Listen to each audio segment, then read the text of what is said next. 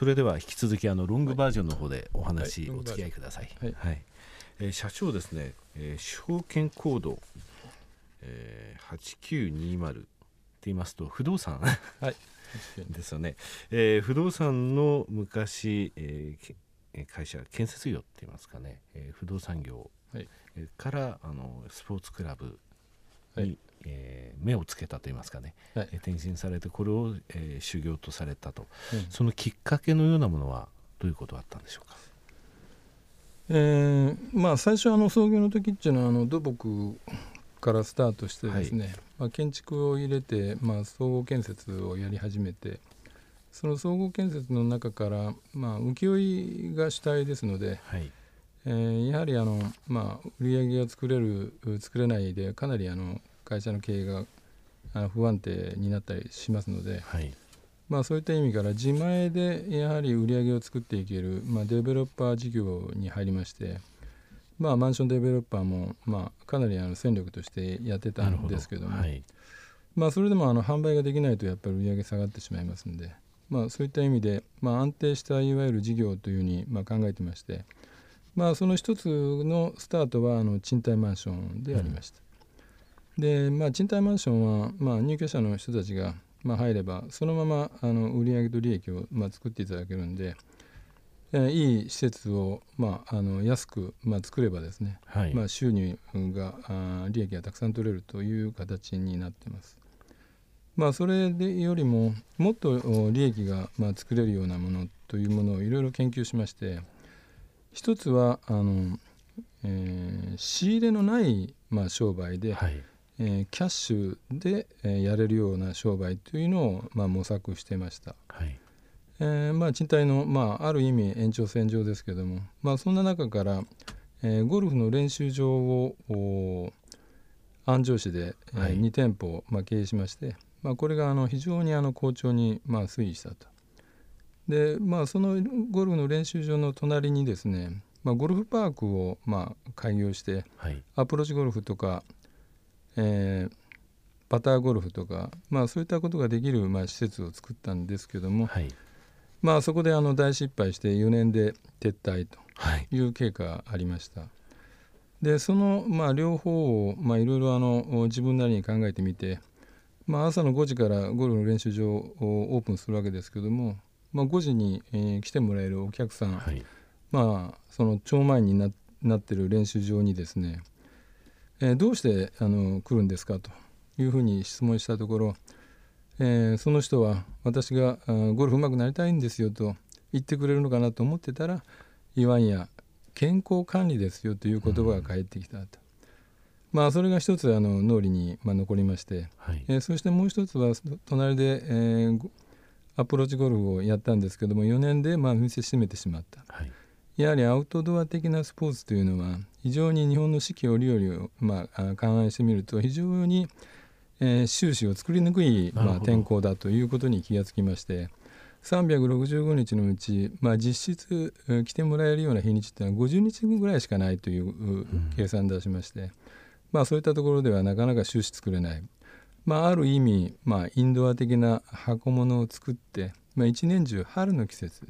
そこに健康管理というものを入れてみるとやはりあのスポーツクラブだということに、まあ、気がつきまして少子えー高齢化社会の、まあ、時代の幕開けということもございましたので、まあ、そういった意味で、まあ、子どもさんのススイミングスクールをもうやらないで大人だけの、まあ、健康管理ができるスポーツクラブを作ろはいうということで、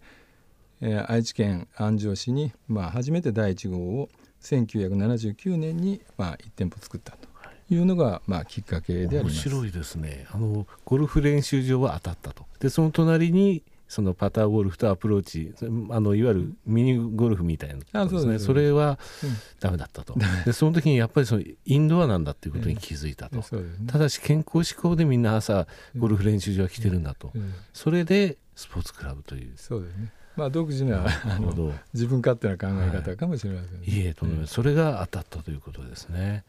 であの建設業で、えー培ったところでそのものを作った後というのはその、えーフローとして入ってくる。そういうことですね。先ほどの賃貸マンションと同じだということは。そうです。ね。じゃあ全てその初めのそこの、えー、土木をやってらしたこととゴルフ練習場というところからビジネスが拡大していったということですね。その通りですね、えー社長の話変わりますが非常にスマートでですね、あのかっこよくてダンディーなんですけどあのスポーツクラブやっぱり通われてるんですか？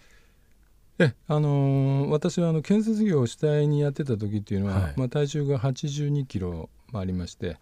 まあ、かなりあの、まあ、82キロですか、はい、まあ、今あのー、本業をスポーツクラブにしてますので、はい、まあ、そのあのデブちょい体ではあの宣伝になりませんので、毎日毎日あのホリデースポーツクラブ自分の店に行きまして今現在65キロのあの体重で全然お腹も出てないですもんね まあスリムになっておりますんでえまあそれで効果あるとなるほどそうかスポーツクラブの社長となるとでっぷり下っ腹出してるわけにはいかないわけですね。いやいやもう恥ずかしくてね。なるほど。言えないですから。非常にあの、テレビでないのは残念なぐらい、あのダンディアン社長です。はい。そういう経緯だったんですね。はい、であの業績面の好調さは、